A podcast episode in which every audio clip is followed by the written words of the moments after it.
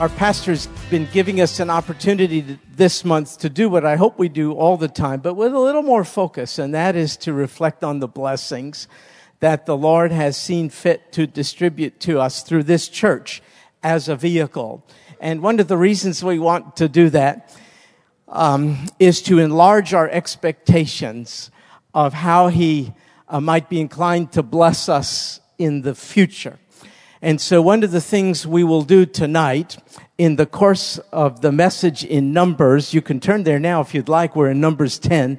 One of the things we're going to do is, uh, I, I want to do my part and share with you some marvelous verses, but then I want the verses to give rise to opportunities for us to pray.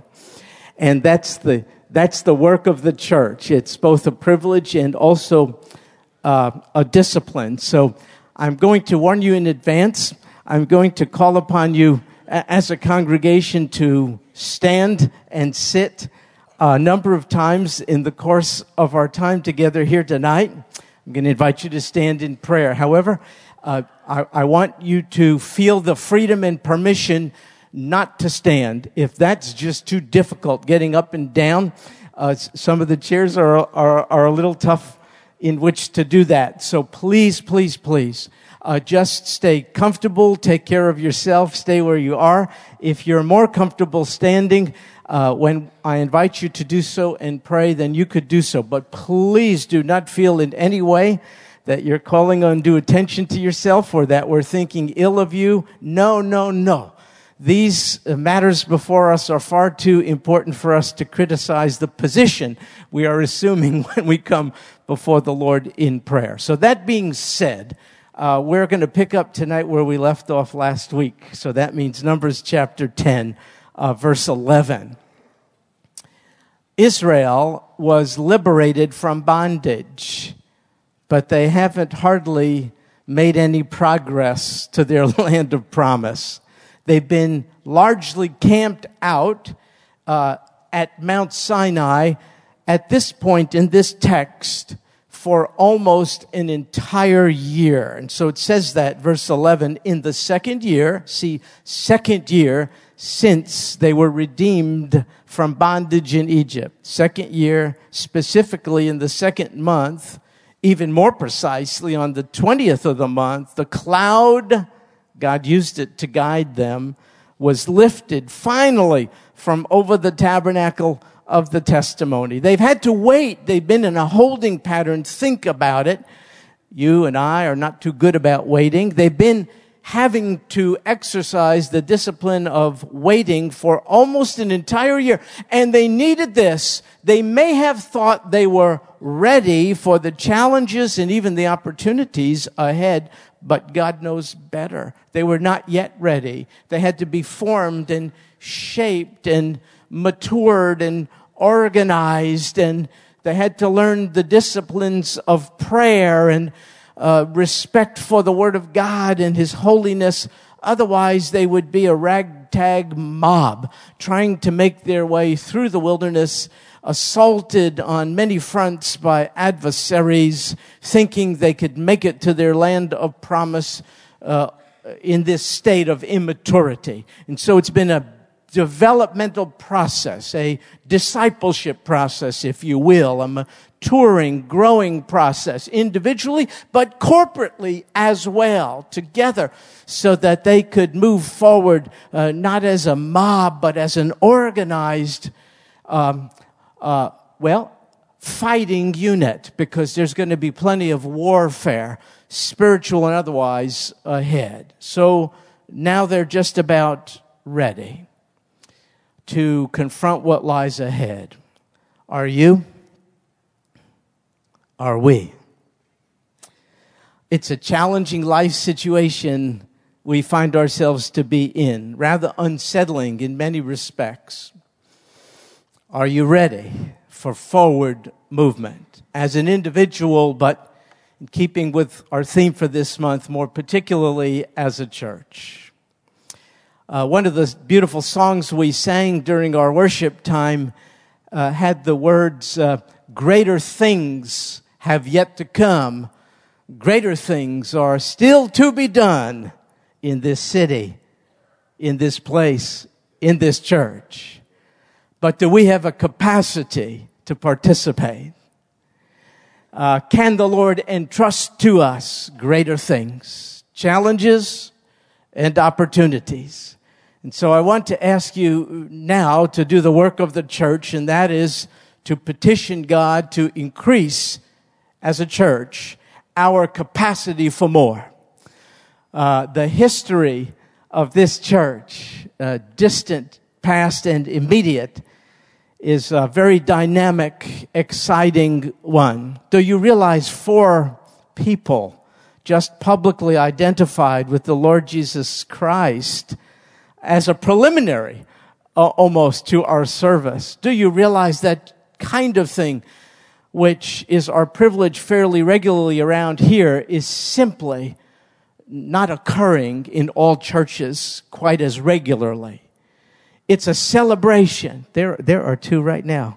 Congratulations to you. You know what they did? They said, we belong to Jesus. We heard you loud and clear through the picture you gave us by being baptized. You didn't have to say a word.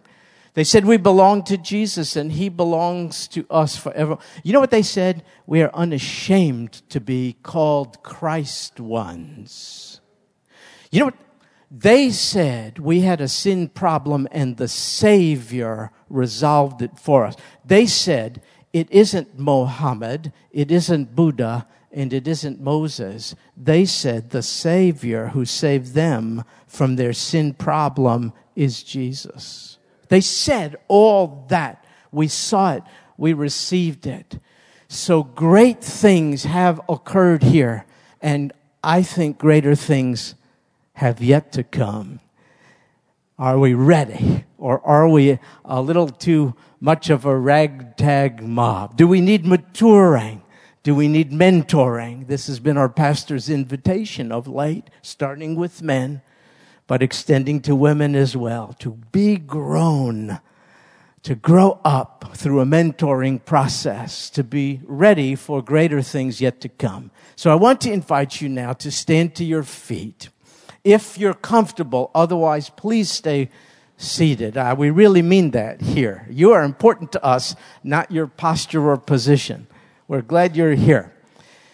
And I want to invite you, as we do sometimes, to become a concert of prayers, music to the ears of Abba Father, Almighty God, who could distinguish your petitions even in the midst of the crowd, but who delights in having all of his kids harmoniously lift up their voices to him in prayer. Would you do so in the next minute or so, asking God to increase your capacity to participate in greater things yet to come and the capacity of our church? Would you say, Oh God, we are so grateful for the marvelous things you have done, but we have a kind of a sanctified dissatisfaction because we hunger for even more for your glory and the good of your church in the days ahead. Now that means we have to be morally ready. So this may be a good time for you. The Lord will hear you. No one else will. Don't worry to get right with God, perhaps over a moral failure. He loves you. He'll never leave you or forsake you. However, you're quenching His very Spirit in you. And thus, the greater things yet to come, which He would otherwise have for you to engage in, you may be disqualifying yourself from. You did not forfeit your salvation you may have forfeited the privilege of grander service opportunities. So you have to lift up holy hands. So are you morally ready? Am I? Are you spiritually ready? Am I? Do we have high expectations of greater things yet to come? And do we have a sanctified, earnest desire to participate in it? Would you, with every ounce of your being, and yet in your own way, Would you lift up your voices in unison now, asking God to increase our capacity and ready us as a church for greater things undoubtedly yet to come? Please, church, pray together all out loud right now. Pray to the Father. Lord Jesus, hear our prayers.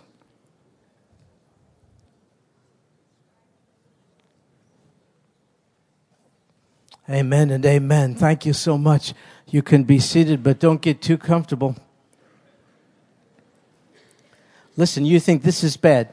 You, you could be in a Lutheran church, they do this like every Sunday. It's not so bad, just once in a while. So notice verse 12. The sons of Israel set out on their uh, journeys from the wilderness of Sinai, and the cloud settled down uh, in the wilderness of Paran. That's their destination, but there'll be many stops along the way. It's a wide open, vast desert area, the northern part of the Sinai Peninsula. You, you are undoubtedly becoming more and more familiar with the Middle East each day. It appears in the news. This is a place in the news all the time. Sinai Peninsula.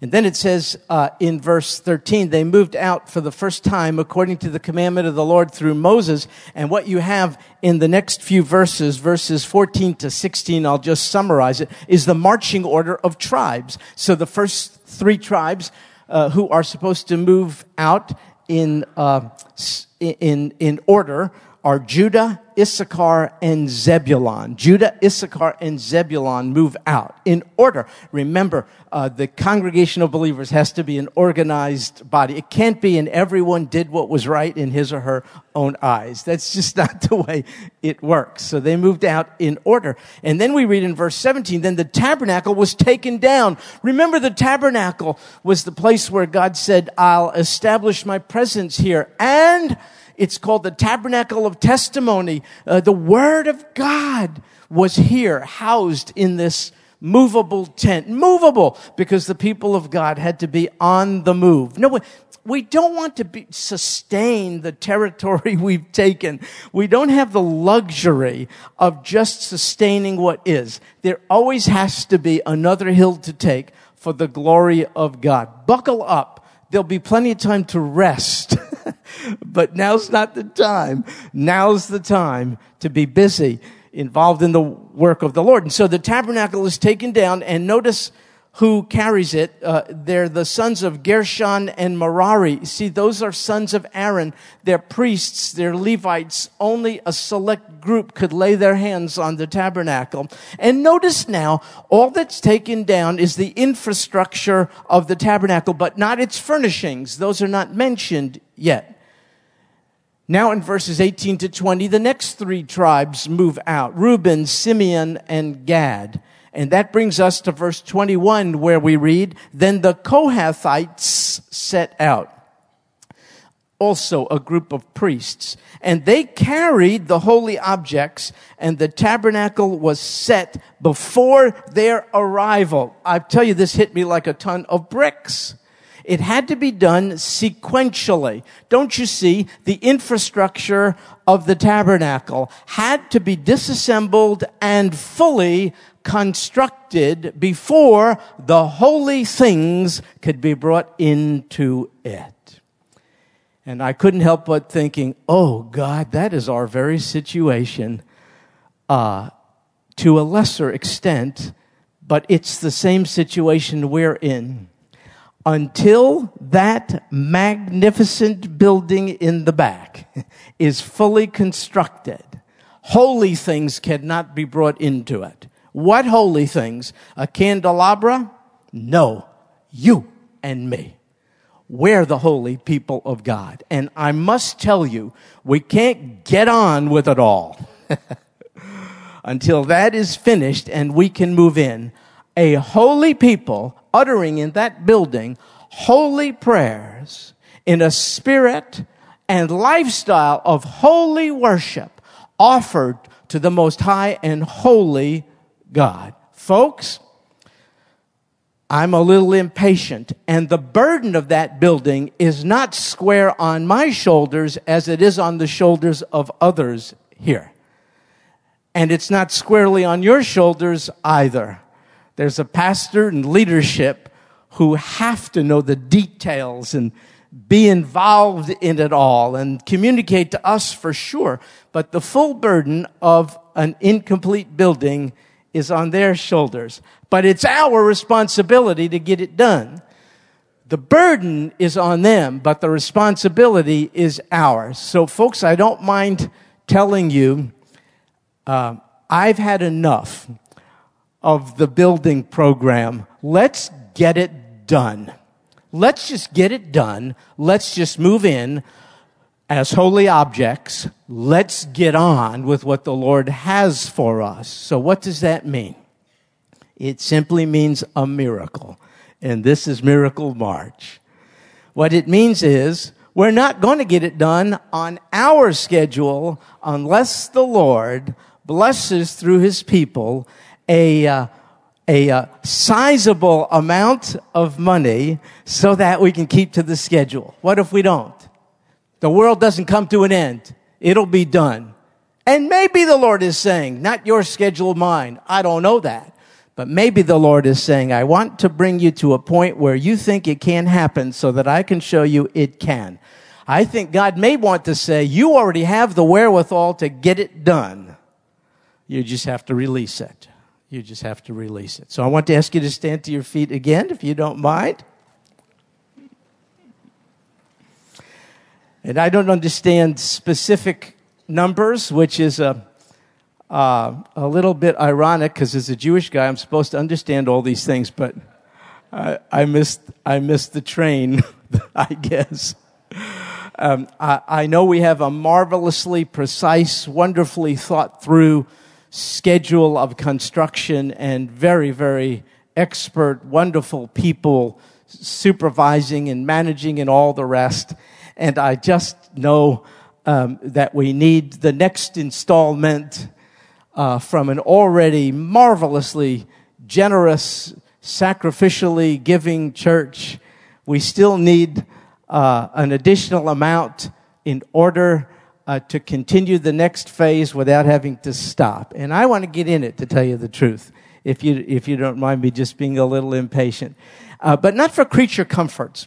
I want to get in it so that we can move holy objects in it. Claim the territory for the Lord Jesus Christ. Use it as a marvelous uh, beacon of outreach in this community and far beyond. So would you just pray for the miracle of God's provision, financial provision, so that right on schedule we can pro- do you know what a test look it's already a, i drove in today and i just looked at the physical plant and i'm overwhelmed i don't know how in today's day and age and in this economy that much is there without one penny of, what's the word?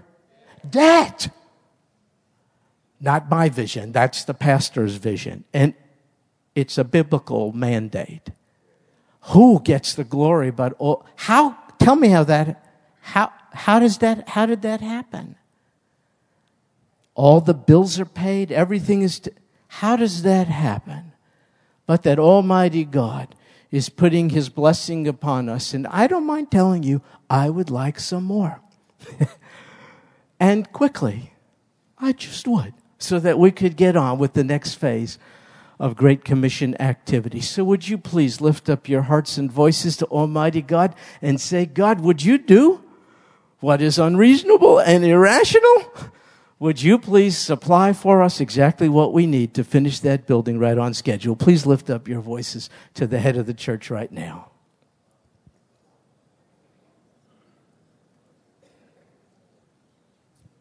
Amen and amen. Thank you so much. Please be seated. Who needs the gym? Look at all the exercise. So, so in verses 22 to 27, we find the next tribes who depart from the camp Ephraim, Manasseh, Benjamin, Dan, Asher, and Naphtali. Uh, they take off. And I want you to notice now something quite interesting in verse 29. Take a look. Moses said to a man named Hobab, the son of another man named Ruel, the Midianite, Moses' father in law. Moses said to him, We're setting out to the place of which the Lord said, I'll give it to you. Come with us and we will do you good. For the Lord has promised good concerning Israel. Now we do not know for sure whether the Hobab here is Moses' brother-in-law or father-in-law. Now that's a discussion for another day. I'm just telling you there's some questions. The point is, he was a Midianite. Hobab was a Midianite. Uh, they were a tribe, a non-Jewish tribe of desert dwellers. So Hobab, the Midianite, is given an invitation by Moses, the lawgiver, and the Jew. And Moses said to Hobab, the non-Jew, not part of the covenant yet, which God established with Moses and his people, Moses says to this desert dweller, this Midianite, come with us. He said, we are setting out to the place God has promised. You can come with us. It will be good for you.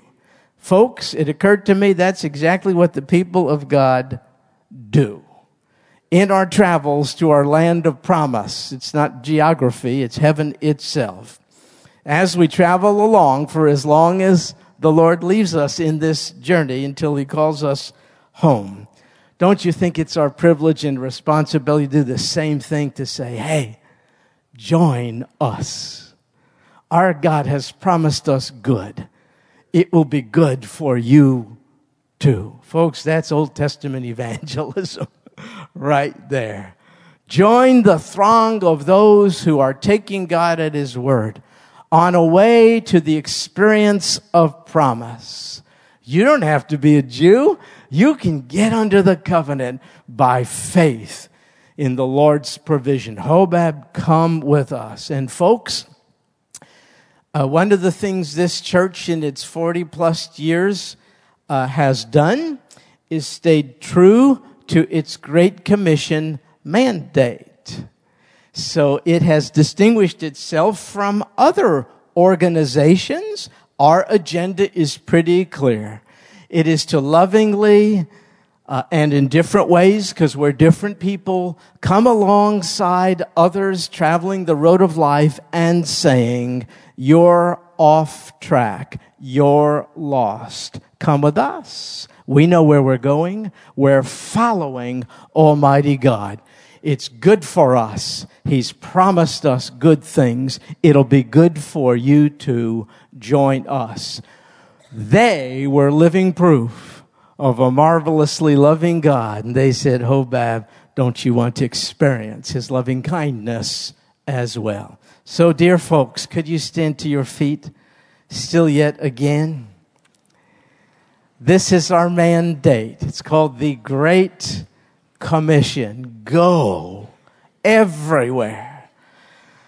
And as the opportunities present themselves and in diverse and manifold ways and in accordance with your God given personality, invite others to join the throng of those who are marching onward to Zion. Would you pray that the Lord Jesus, as we continue to move forward, would impress upon us a burning, white hot passion to see lost people saved.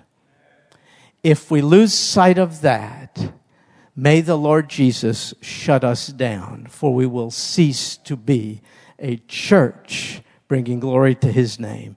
Evangelism, soul winning, gospel sharing, whatever you want to call it, it doesn't matter. The vocabulary changes, the mandate and message remain the same. We must be people of that message. Jesus saves. We have been saved. Come with us. Accept the Savior and it'll be good for you too. Would you just pray that God would give us a burning white hot passion to invite others, just as Moses did, to come along with us. Please pray out loud to Almighty God.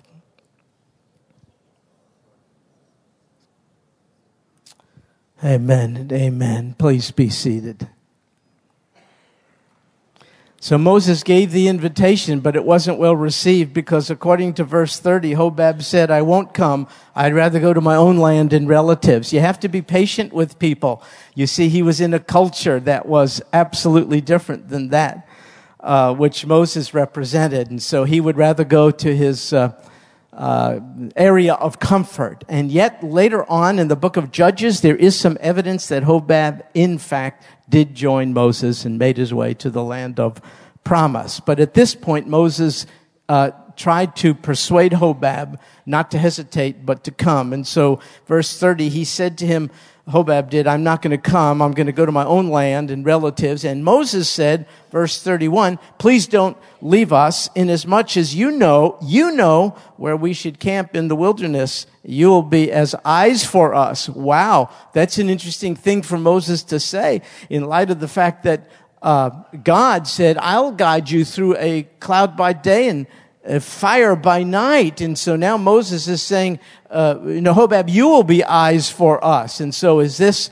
is, is, is he rejecting God's guidance? No, not at all. Uh, God's guidance through the cloud was general. It told the people when to camp and when to move out, but it did not precisely and specifically point out uh, things like here's where you should pasture your flocks here's where, uh, where you will find shade here is a source of water in fact those things were in very obscure places in the desert and it required the knowledge and eyes of a Midianite desert traveler like Hobab. And so what you see here is this marvelous juxtaposition between divine guidance and human wisdom.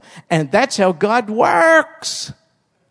So here's what we want to do as a church. We want to pray that we would surely follow the Lord's lead in the days ahead and yet also be surrounded by wise counselors who speak into our lives about construction, about all manner of things, about how to fulfill the Great Commission, about how to be as effective a church as we have been and yet even more so in the days ahead. And so that's a combination, don't you see? Of hearing from God and also having ears open uh, to those who have expertise in areas that we need. Just be praying that we would follow the Lord and also wise counselors, as has been the case thus far in the life of Sagemont in the future. I won't make you stand for that. I'll just trust you to pray that we would be open to both. It's one thing to say, God, I'm not going to do a thing until you spell it out across the sky. That looks like it's very spiritual, but it may actually be the opposite because God may be saying, no, I've surrounded you with people with a measure of wisdom and insight and sanctified common sense. I'm not going to spell it out always supernaturally to you. I know you want the drama of it all, but sometimes I'm just going to give you guidance through people who know stuff be open to both. I hope we are. Okay, so verse 32, picking up the pace here a little bit. So it will be, Moses said, if you go with us, whatever good, whatever good the Lord does for us, we will do for you. So I ask you this question, be honest. Is it your heart's desire to be someone who does good for others in life? Is it? Think about it. Maybe it's not. Be honest. You can't fool God. Today, some of us attended the homegoing service of a marvelous lady. I did not know her, but I know her family. They're members of our church. We went to pay our respects. What a celebration of a life well lived. And I, and I didn't know that lady, but I want to know that lady, and I know I will one day when we all get to heaven, you see. But this is a lady who was intent on doing good. And that's the legacy she left. She used what God gave her to do good for others. And so others filled the place to be thankful to God for a life well lived. So I ask you, do you wish to do good on behalf of others? And if the answer is yes, surely you realize you can only do so in accordance with the good the Lord has done for you. That's what Moses said there. If you go with us, whatever good the Lord does for us, we will do for you. So folks, you can only serve according to the good gifts God has given. And you can only give according to the finances God has given. Nowhere in the Bible does that God require from his people what they do not have. he only requires to entrust to him what we have by virtue of the fact that he has given it. So I want to ask you this. This is a tough one. Are you bold enough to ask God to bless you financially? No, no, no. Lots of people do that. But are you willing to ask God to bless you financially? Because as He does, you will have more with which to do good. See, part B is a killer. Everyone wants more. For what purpose? But, but are you willing to say, Oh God, bless me. Expand my resources, my energy, my maturity, my resources, my health, but not as an end in itself. Do it, Lord, because I wish to do good. If you're willing to do that, could you please stand to your feet and ask God to do good on your behalf? Say to Him, Oh God, if you bless me, I'll give the return and I'll rejoice in it. For I'll know it's come from the Father's hand, not coerced, not motivated by guilt or shame, sheer and utter sensational gratitude to you, O oh God, who we could never outgive. Oh God, would you so work in my heart that I could be trusted with more, you knowing I will not hoard it, squander it, or use it for self-serving purposes. Oh God, I wish to do good, but I can only do good in accordance with your supply. Therefore, increase my supply that I may do more good. Would you please pray that now out loud to Almighty God?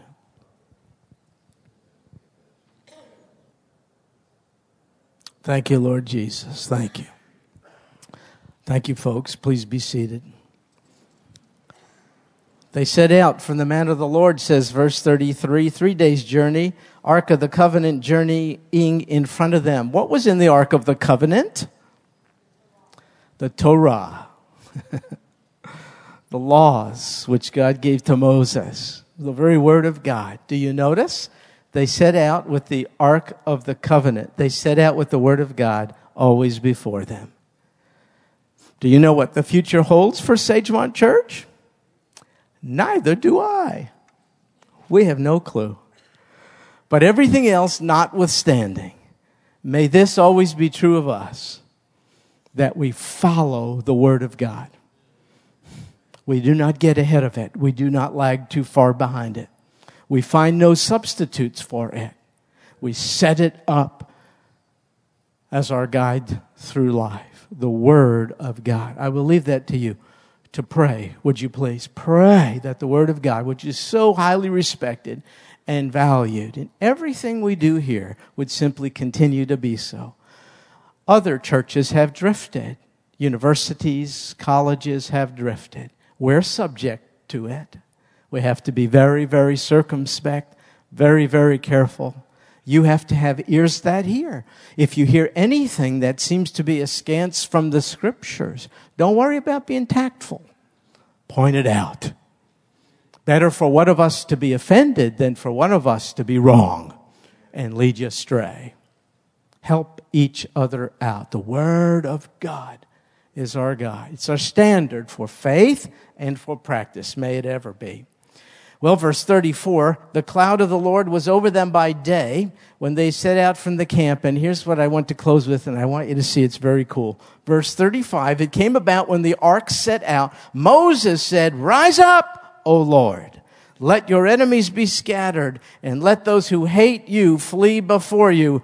And then he's, it says in verse 36, when it came to, when the ark came to rest, Moses said, Return, O Lord to the myriad thousands of Israel. Folks, Moses is praying. If you want to know what to pray, let's see what Moses prayed in verse 35 and 36. In these two verses, he prayed for two things. In verse 35, he prayed for the power of the Lord. And in verse 36, he prayed for the presence of the Lord. There you have it. You pray for the power of the Lord and you pray for the presence of the Lord. See verse 36, return, O Lord. Not that God is not there. That's not the point. Present in the sense that we would acknowledge his presence. He didn't go anywhere. We drift. He doesn't go anywhere. So when we ask for his presence, we're asking for him to arouse us to it, that we would acknowledge it. So Moses prayed for these two things. He prayed for power over enemies, God's enemies, and he prayed for God's presence with his people. If God is powerful, we as a church have victory. And if God is present, then we as a church will be at rest. No matter what's going on out there, we will rest because we have this overwhelming, resounding sense of the very real presence of the Most High God. Now, folks, last time, and thank you so much, please stand. You've got to pray. Don't you see? If Moses did it, how much more we? You've got to pray for those two things the power of God against all those opposed to Him. And you've got to acknowledge, some of you with great pessimism and almost a, a kind of a sociological depression, you see the alignment of nations as over against Almighty God. You see it. Well, do something about it instead of being like a dried up prune. Pray, O oh God, all powerful one, win victory over those who oppose you. And secondly, pray, oh God. Folks, there's so much anxiety in the church of Jesus Christ. Please don't let me lay any guilt trip on you. I wrestle with it just like everyone, but I know what I have to do. Oh God, if you're present, I need to have more peace. That's the evidence of it. If I think you're not with me and I have to navigate the turbulent waters of life alone, of course I can't sleep. But oh God, you're the ever present one. You'll never leave us or forsake us.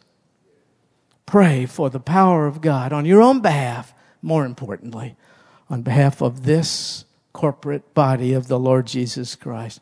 And then secondly, pray for his presence that no matter what, governments that want to tax us, I think unconstitutionally, whatever it is, I didn't say we shouldn't do something about it, but just don't lose sleep about it. Just remember the presence of Almighty God.